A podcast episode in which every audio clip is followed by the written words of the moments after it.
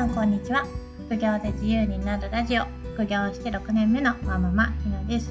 今日は本セドリの仕入れ実況中継ということで、結構チャレンジングな仕入れをした本が売れたので、それを紹介したいと思います。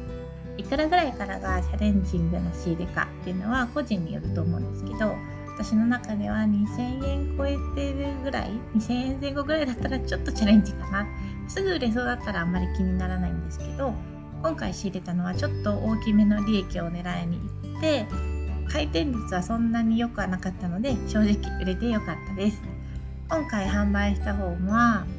台湾書籍設計最前線という本です。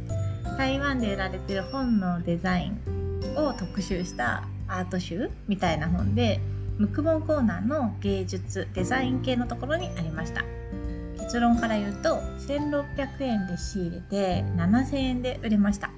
利益はよんせんえんぐらいです。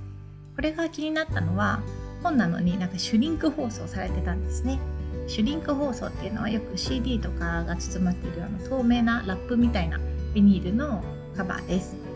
あとタイトルがすごく読みにくくって、なんかどこに書いてあるのかよく分かんなくって、背表紙からこれなんだろうなって思って気になりました。出版社のところに東京芸術大学って書いてあって、大学の出版系は高いなって知識があったのでリサーチしてみました。回転率は悪いんですけど、最安値がいちまんななせんえんぐらいで売られてたんですよね。リサーチツールのキーパーで見てみて、実際に売れてるのはご、ろくせんとかそのぐらいのラインだなっていうのが分かりました。そもそも定価はもっと安くてにせんごひゃくえんぐらいだったか、さんぜんえんはしてなかったと思います。ちょっと高めの出品が長期間続いているので、最低でもよんせんえんぐらいでは売れそうだなと。それでもせんよんひゃくえんぐらい利益は出せるので、あとワンチャンはっせんえんぐらいいけるかなと思って仕入れました。この時にそのその時の最安値のいちまんななせんえんに合わせて出品することもできるんですけど、私の感覚としてはそれよりも確実に売り切りたいので、リサーチツールで実際に売れていそうな価格に合わせることが多いです。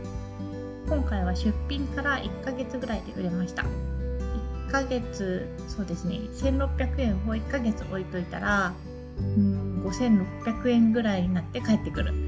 投資と考えるとめちゃめちゃすごく利率のいい投資です。いっかげつで さんてんごばいになるってことですからね。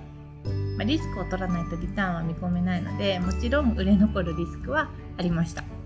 結果論で売れたから良かったっていうことも言えます。リサーチツールで過去の売れ行き、過去の価格推移を調べはしたんですけど、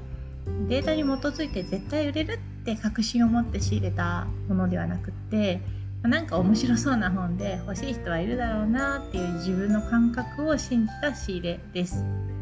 基本的にはリサーチして、そのデータをベースに客観的に仕入れ判断をするべきなんですけど、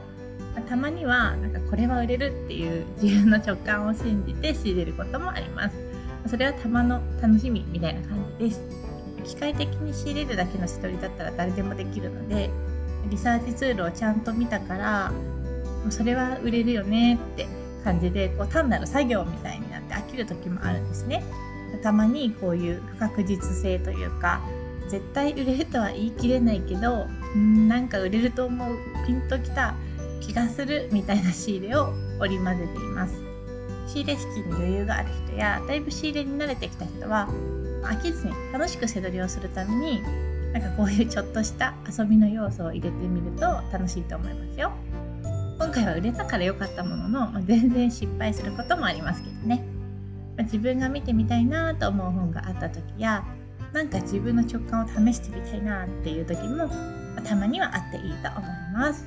ブログではこのように本セドリの販売例などもたくさん紹介しているので、興味がある方はぜひご覧ください。それでは次回の配信でまたお会いしましょう。ひろでした。さよなら。